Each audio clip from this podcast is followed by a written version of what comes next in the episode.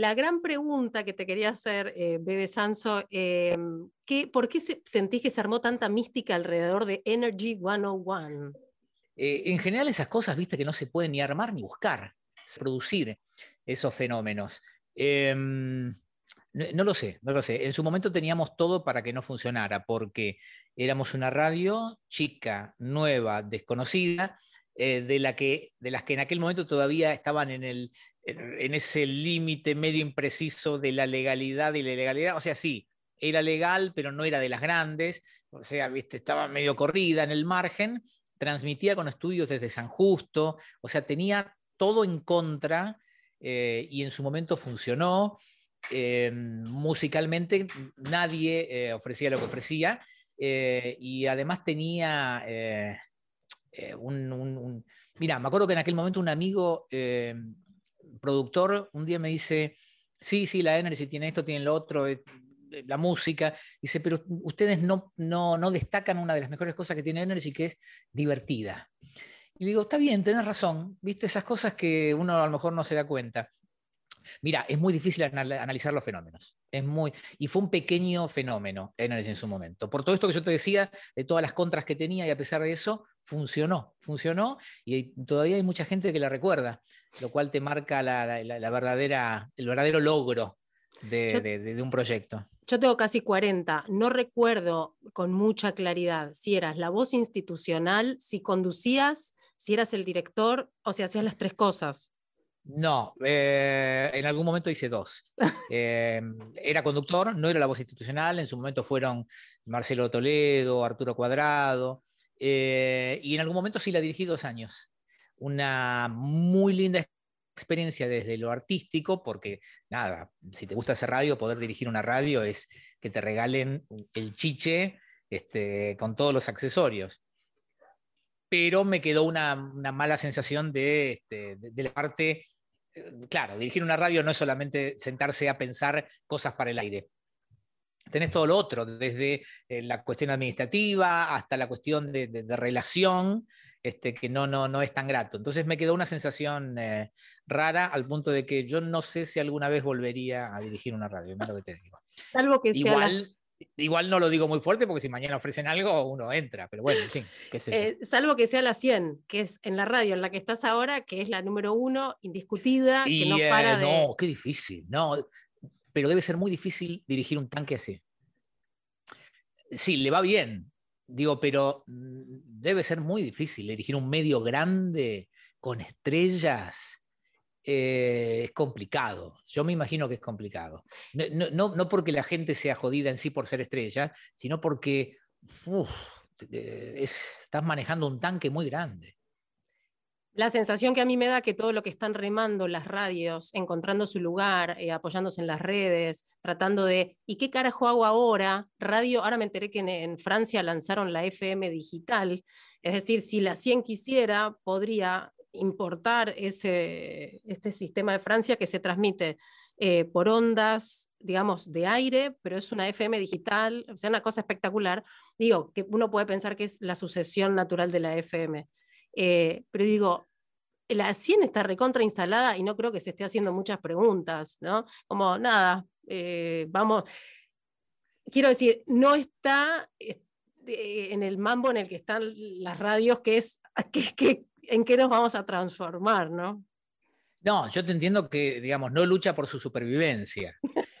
Pero claro, pero cuando sos parte de un grupo tan importante, me da la sensación de que nadie se relaja ahí, porque tenés que probar y demostrar todos los días. Y aparte, e, es un momento, es cierto lo que vos decís, ya hay que pensar los próximos dos o tres pasos, eh, los propios y los de, los de toda la movida, o sea, ¿para dónde va esto? Vos hablabas del FM digital, que sí que es válido.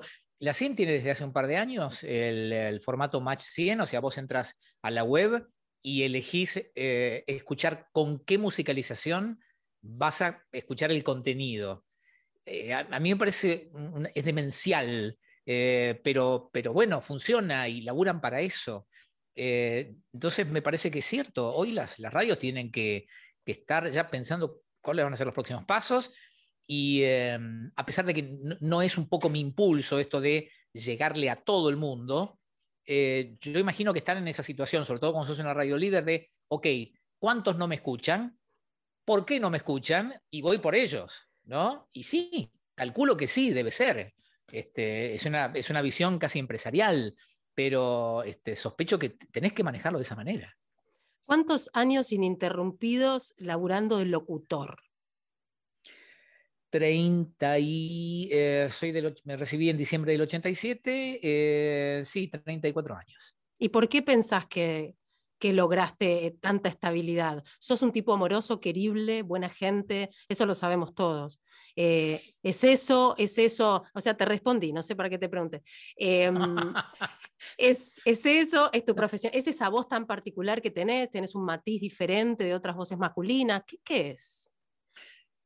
Eh, mira, yo creo que en estos laburos, y vos también lo, lo, sabés o lo debes saber, eh, se dan una combinación de, factores y hay un porcentaje de suerte también. Es, intangible, no, no, no podés decir qué porcentaje, pero a veces te pasa de que se cierra algo y fuiste a tomar un café a tal eh, lugar y alguien te vio y qué sé yo, y uy, me acordé de vos, y ¿cómo no te habías acordado de mí si trabajamos juntos 10 años? Y la verdad es que no, no me había acordado, y justo te crucé y me acordé y tengo un laburo para vos. O sea, esas cosas pasan mucho. Em, tengo una voz que en su momento fue distinta y rara, y me puede haber ayudado en los primeros años. Eh, porque no había tantas voces así. Hoy hay muchas más voces como la mía, por suerte, digo, porque se, se rompió el, ese paradigma del, caño para la FM, este, la, voz masculina y qué sé yo. Entonces hay, hay, hay mucho más. Eh, hoy no, no, no, no podría laburar solo de eso porque hay, mucha competencia y muy buena. Em, nada, indudablemente a esta altura tengo oficio. Tengo oficio eh, me fui haciendo también, eh, sobre todo en los últimos años, a, al, oficio de, acompañar a un conductor, cosa que yo no había hecho nunca hasta hace seis o siete años y que también fue para mí un aprendizaje. Digo, porque vos sabés que ese es un laburo muy necesario, porque laburé con muchos locutores y locutoras que este, me acompañaron en muchos programas, pero nunca había estado de ese lado y cuando me tocó estar dije, ok, hay que hacer esto, ah, caramba, mira, esto yo no sabía que era así, ah, mira, hay que estar atento a que el boludo me dé este, y porque antes fui yo el boludo ese, y que a lo mejor no le daba el pie como tenía que ser a la locutora o al locutor, y viste, entonces uno se da cuenta que hay que también aprender, aprender eso o reaprenderlo. Me parece que hay, no hay, no solo en mi caso, me parece que no hay eh, una sola respuesta a por qué alguien lleva más de 30 años laburando en el medio. Eh, me parece que es un montón de todas esas cosas. y, entre, nosotros, no sé si sirve para el laburo, pero también descubrí, Belén, que después de unos cuantos años, el otro día escuché que alguien lo decía eh, con respecto al cine. Em, eh, creo que era Santiago Calori, hablaba de algún director de cine y decía algo así como, bueno, una película, ¿viste? Haces una película pedorra, eh, una película pedorra que yo. Si haces 10 películas pedorras, resulta que ya tenés una obra. Y la gente empieza a decir, che, pará, pero es una obra, es rara, está mala, pero es su estilo, qué sé yo. Después de 30 y pico de años, o sea, con 10 años dicen, eh, este que con esa voz finita, ah, no sabe hacer nada, lo único que hace es gritar. Después de 30 años te dicen, no, che, lleva 30 años laburando. Claro. Entonces te, te convertís en casi venerable. ¿Me entendés? y no sé si eso te da trabajo, pero por lo menos, viste, te dice, no, eh, vele más día.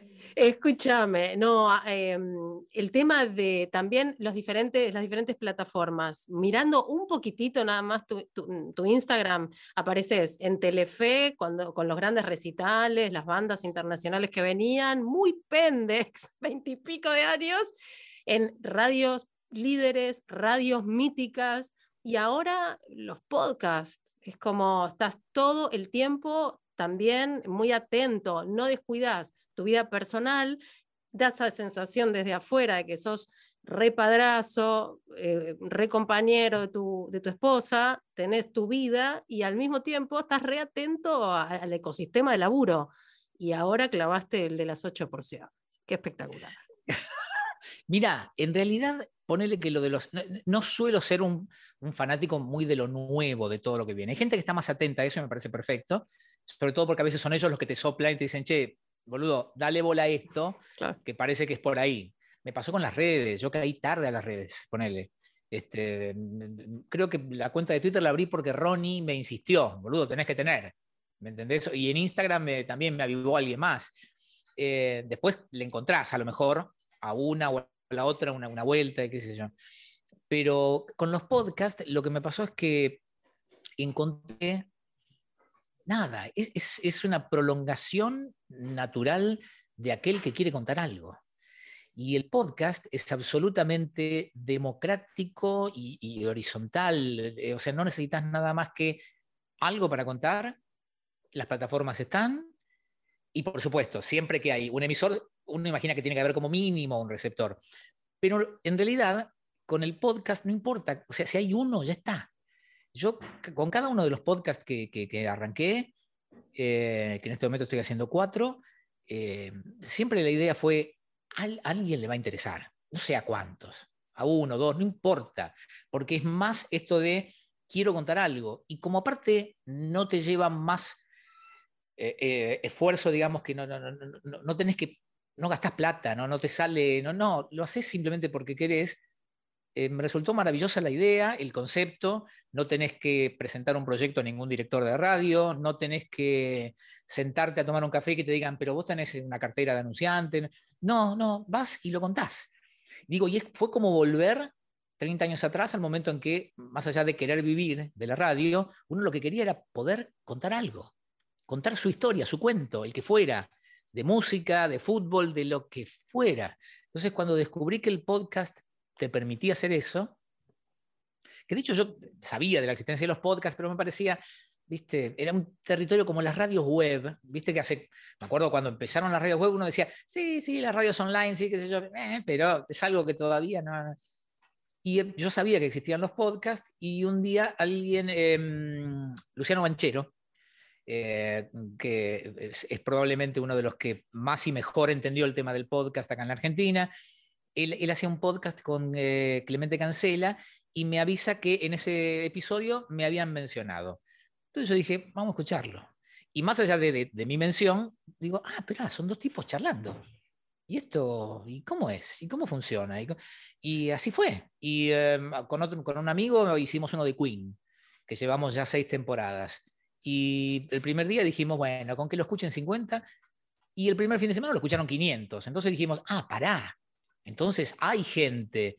Bueno, y así se me fue dando con todo. El que hacemos con Ronnie, por ejemplo, también surgió como, eh, nada, principio de la, cuarentena, Ronnie estaba en Colonia, eh, yo estaba acá, obviamente, y em, como él se había podido ir justo de Buenos Aires, porque estaba eh, Pablito, su, su, pareja allá, él se había ido justo para poder, para no quedar separados, porque se veía ya el cierre de las fronteras. Entonces hablábamos más o menos todos los días y en esos días que fueron tan raros, a la semana le digo, escúchame, y si en lugar de charlar entre nosotros lo grabamos esto y sale como podcast, y así empezó, y viste, ya pasamos un año, y la verdad es que nada, sigue siendo, seguimos siendo nosotros dos charlando, y a la vez hay gente que le entretiene o le causa gracia o le divierte escuchar esa charla entre dos viejos amigos y bueno, nada, y sirve eso como cualquier otro contenido. A mí me parece maravilloso. El tema de monetizarlo es otro tema, otro tema.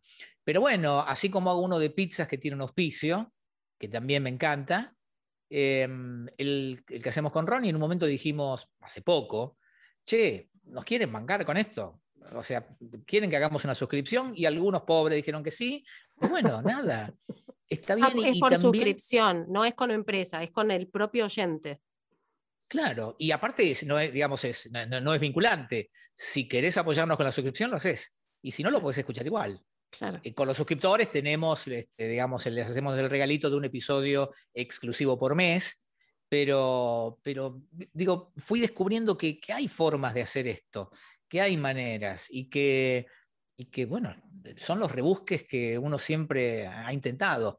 Quizás ahora son estas nuevas formas, estos nuevos canales los que nos permiten llegar a eso. Ya no hay más eh, conducciones para hacer en, eventos, entonces va por ahí. Qué bueno esto, lo de borrar las fronteras. Ronnie se fue a Uruguay y eso habilitó ¿no? que surja un podcast. Eh, después ya volverán los eventos, me imagino, en algún momento. Quiero, quiero creer. Eh, ahora, me pregunto cómo es un día, y para ya ir cerrando, el trabajo del coequiper, ¿no? del segundo, ese que hace el pase gol para que brille el 10 que mete el gol. Eh, ese laburo te lleva mucha preproducción, vos buscas las noticias que al otro día van a charlar la mañana con Santiago, o, em, y después también referido a los podcasts, si todo esto que me contaste lo haces solo o si tenés a alguien que te ayuda a producir, a, a vender, a editar, etc. No, mira, en el caso específico del programa de Santiago, no, hay, hay, una producción y, digamos, todos los que somos eh, parte del, equipo llegamos con lo opuesto. No, hay nada más que, tratar de reaccionar a lo que Santiago propone cada mañana. Es eso. Así que no, no, hay un laburo adicional para eso, más allá de que como locutor, nada, tengo que saber el tránsito y esas cuestiones, nada más.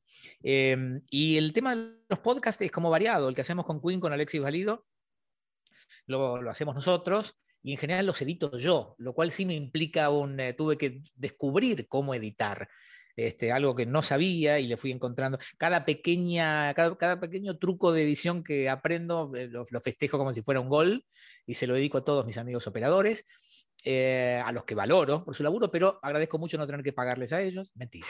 Este, bueno, para el de Queen lo hacemos con Alexis, es, es, nuestro y hacemos todo lo que haya que hacer, lo hacemos nosotros. El que hacemos con Ronnie también ese me, me, da más laburo, porque a veces tengo que hacer algunas cosas de edición más complejas, pero, pero lo hago con, con alegría. El de el 8 porciones, el, el, podcast sobre pizza, em, eh, no, ese ya es, un, es, una producción casi externa, te diría. Entonces hay eh, un guionista, eh, hay em, un editor. por supuesto, yo reviso los guiones, después lo grabo, qué sé yo, pero hay, hay un equipo.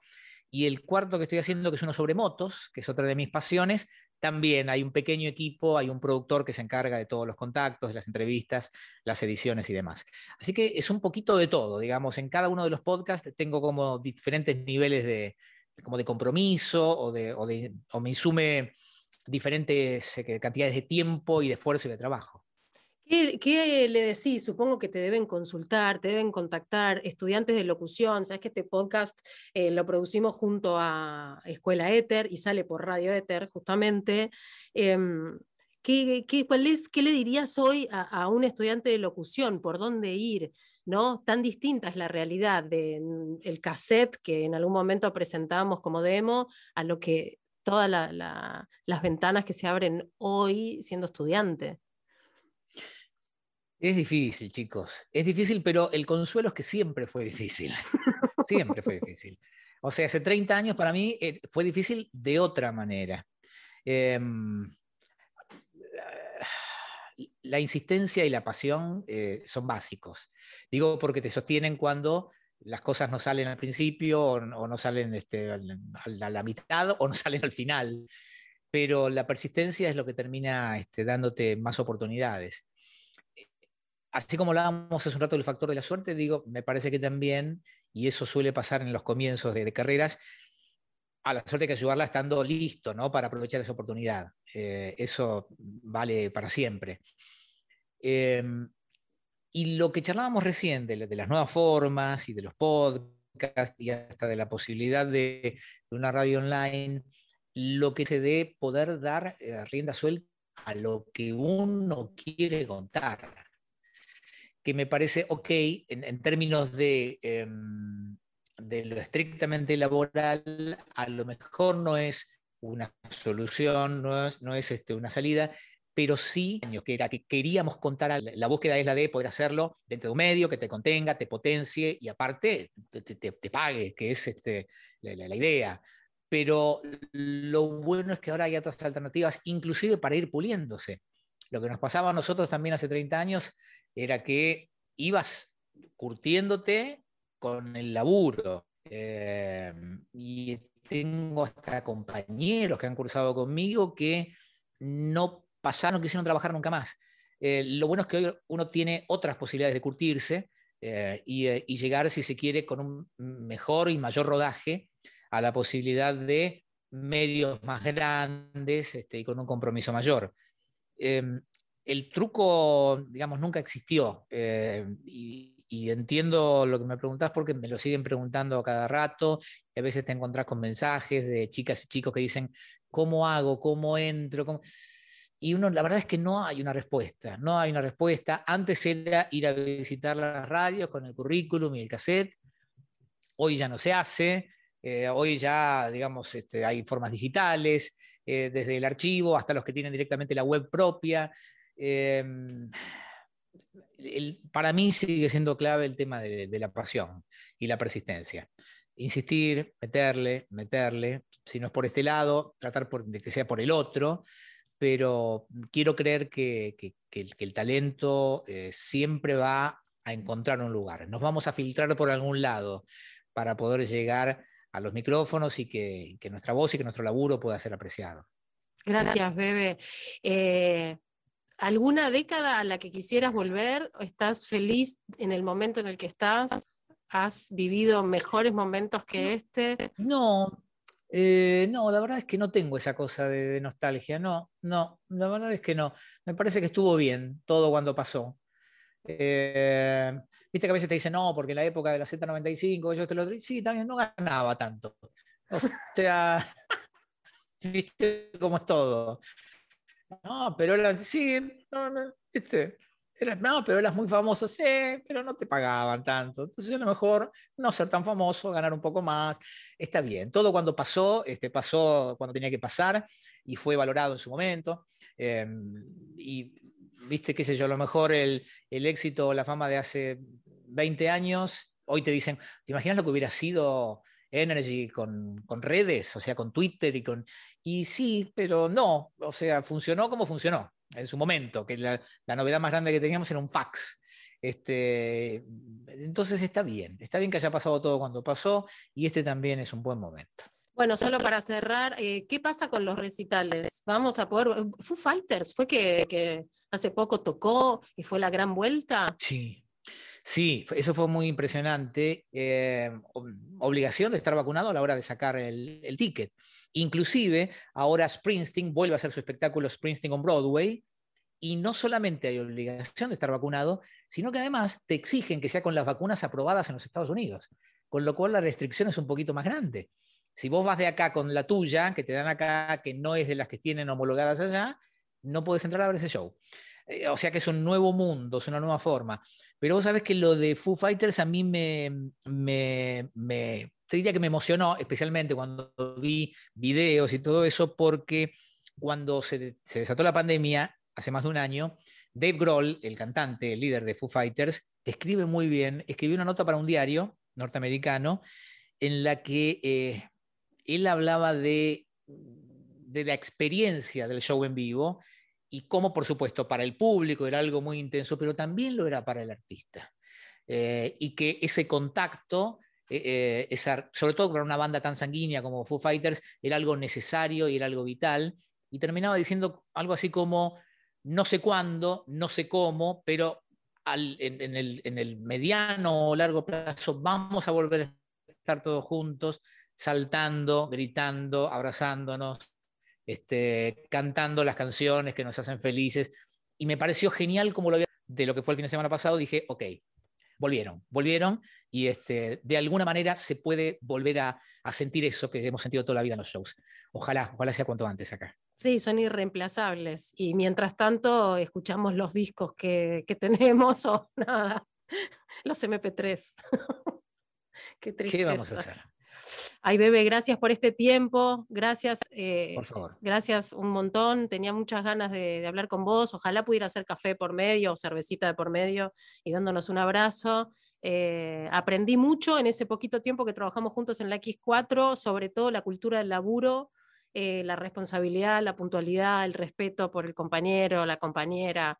La verdad, fuiste, ah, no sé si vos lo sabés, pero fuiste un gran maestro para mí, así que te agradezco.